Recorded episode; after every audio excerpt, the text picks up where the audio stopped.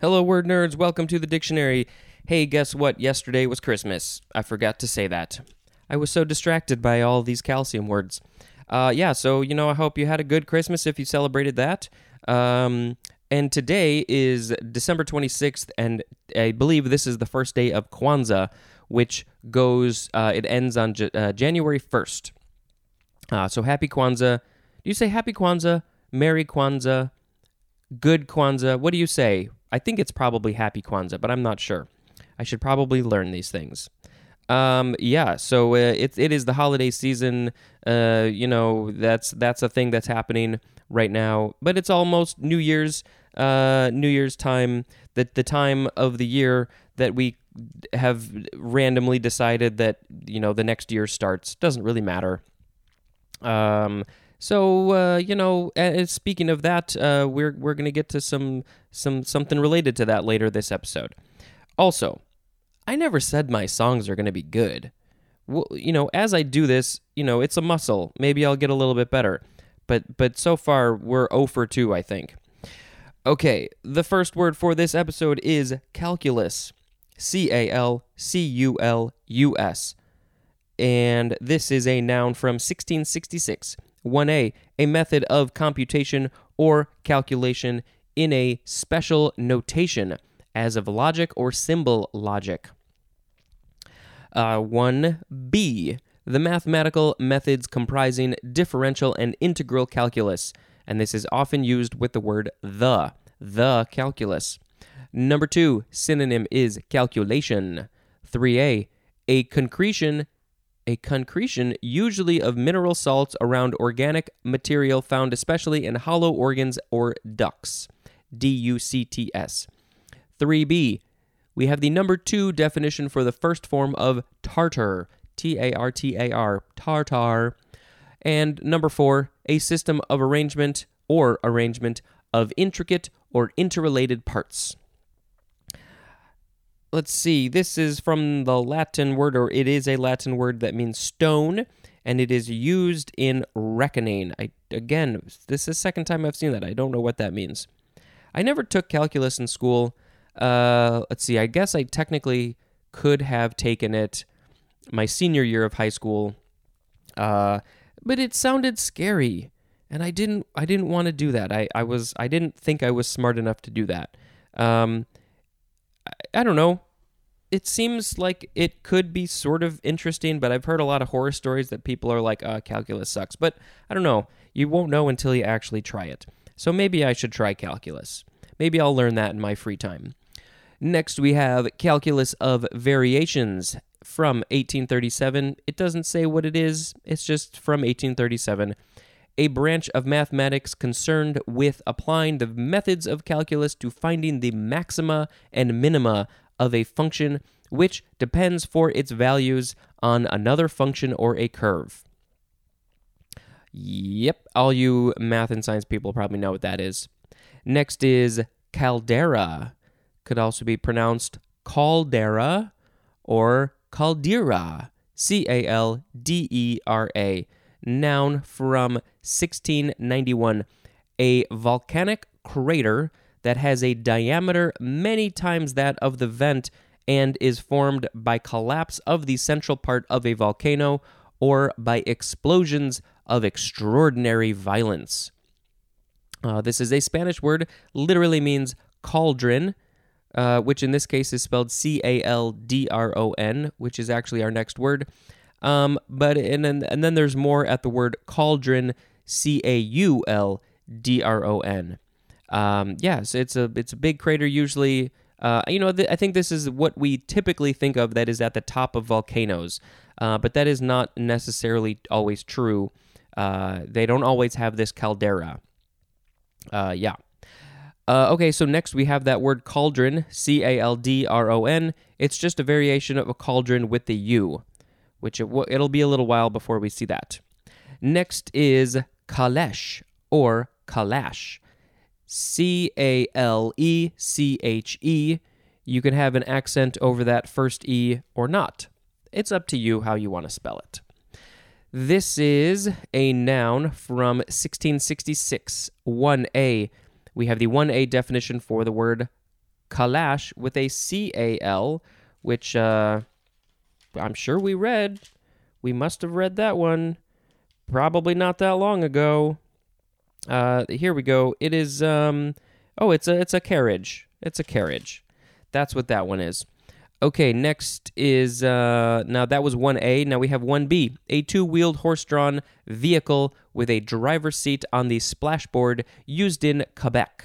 That is I I would normally say Quebec, but I think it's officially pronounced Quebec. And then number 2, the number 2 definition for the word calash with a C A L A S uh, C H S H. Wow. Okay. Uh, why did this? Uh, why is it a new spelling? I don't know. It's the French form of it.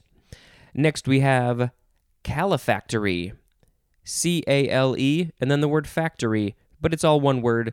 Noun from circa 1681. A monastery room warmed and used as a sitting room. The calefactory. Um, so this is from the Latin word calefacere, which means to warm. And then there's more at the word chafe, C H A F E. Uh, so it sounds like it's just a, a warmed room in a monastery that you can sit in. Yep.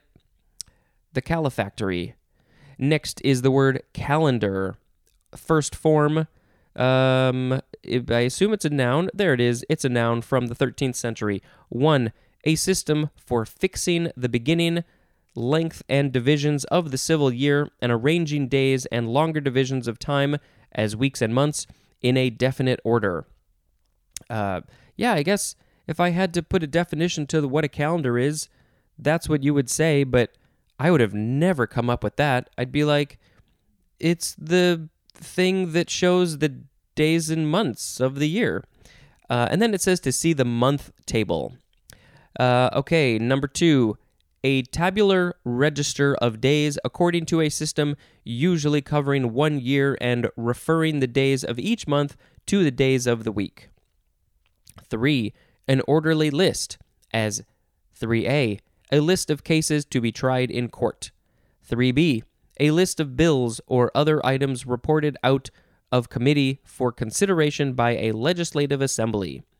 3c, a list or schedule of planned events or activities giving dates and details. And then number four is British, a university catalog. And let's look at the etymology. Uh, let's see, it is uh, from the Latin uh, Moneylender's Account Book. Uh, that's what that is, and uh, that is good. Um, I, I've probably mentioned this before because I've been doing this for a couple of years now. Um, but there I don't know how serious there this is, but there has been talk about changing the calendar that we are used to, and uh, making every month have only four weeks exactly, so 28 days for each month, and then there would be have to be a 13th month, and then there would be one single day left over that would would basically be a free day, uh, and then on leap years uh, there would be an extra free day. Uh, you know, this obviously comes with a lot of problems, like your birthday wouldn't be your birthday anymore, and then what do you call that 13th uh, month, and all these sorts of things. Um, but I also see some some positives, some pros with changing to this calendar. Um, everything is regular, everything is consistent. Um, every day of each month comes on the same day of the week. You know, I don't know. I see it. Also, you'd have to get every single uh, country on the world in the world to change over to this at the exact same time and to be on board with it. So that comes with a whole other set of problems. It's a logistical nightmare, but I think it's kind of a cool idea. All right, next is the second form of calendar. Uh, this is a transitive verb from the 15th century to enter in a calendar. Next is calendar year, two words, noun from circa 1909 1. A period of a year beginning and ending with the dates that are conventionally accepted as marking the beginning and end of a numbered year. Yeah, like I said, this is uh, appropriate. We're at the pretty much at the end of the year. We only have a few days left to go. Uh, so, yeah, that's just a coincidence. Uh, number two, a period of time equal in length to that of the year in the calendar, conventionally in use. Next is Okay, so it's calendar again, but it is spelled uh, with an ER at the end. The other one was an AR. So this is the first form of calendar, I'll say, calendar, uh, even though they are pronounced the same way. This is a verb, looks like it's just transitive from 1513 to press as cloth, rubber, or paper between rollers or plates in order to smooth and glaze or to thin into sheets. I have not heard of this. So, uh, so I, I imagine um, the old school uh, washing machines that you would use, uh, and then it had those two, uh, two. I guess they were well cylinders. I see this word cylinder here, which we'll get to in a second. But I saw those, and then you can, you know, you put the clothes through there, and you squeeze them, and it dries them out. Uh, so I'm I'm guessing that that is the act of calendaring. Uh, this is from Middle French, calendre, calendrier, from calendre, which is a machine for calendaring, uh, which is from uh, the vulgar Latin colendra, which means cylinder, uh, modified from the Greek kylindros, and there's more at the word cylinder. So that must be what that is. They probably, but they use it for other things, like um, I think pasta makers uh, they those also have a similar uh, structure to them. Those cylinders, and you can flatten things out. Uh, yeah, I think that's what that is. Calendar. Second form of calendar is a noun from 1688, a machine for calendaring something. Third form of calendar, noun from 1621, a member of a sulfic, yeah, uh, no, Sufic, Sufic order of wandering mendicant dervishes. Lots of word a lot of us probably don't know. Uh, but this is from a Persian word, qalandar, Q A L A N D A R. Next is calendrical, also just calendric. Adjective from circa 1843 of relating to, characteristic of, or used in a calendar, uh, calen- calendar, D A R, uh, you know, the thing with dates. And then our last word is calends, or calends, C A L E N D S. You could also spell it with a K.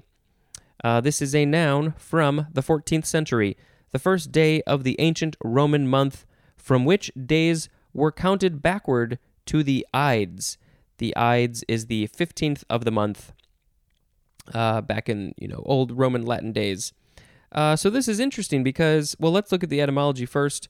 Um, well, it does not. That's not helpful.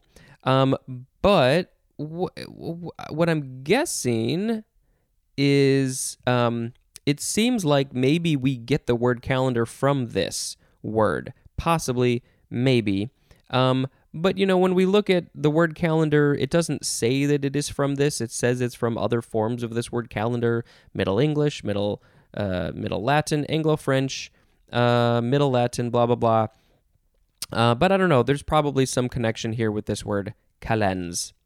Uh, so we had calculus, calculus of variations, caldera, cauldron, caleche, calefactory. Uh, that's the warming room, calendar, calendar year, calendar, calendrical, and calends. I will pick caldera as the word of the episode. Uh, oh man, I think if I get if I get good at this whole song thing, uh, it would be cool to get one of those looping machines. Uh, you know, the people, the first people that come to mind are um, Flula Borg. If you don't know who Flula Borg is, you should go look him up. Um, also, Reggie Watts. Uh, you probably know who he is. Um, also, there's this guy. I think his name is Mark Mark, uh, sort of like a French last name, Rebillet, something. Oh, I'm blanking on his last name. Um, but they all are super talented. There's tons of people who do this, but those are the first three that I can think of. And they have these, they have keyboards and they have these machines, and you can. Uh, and the microphones, and you can make a sound. You can play it on the keyboard, and you, it'll loop, and then you can add layers to your song. Uh, so maybe someday I will get that complicated with this. But in the meantime, we don't have that. So we're going to sing a song about a caldera. The caldera. All my songs start the same way. Let's do something different.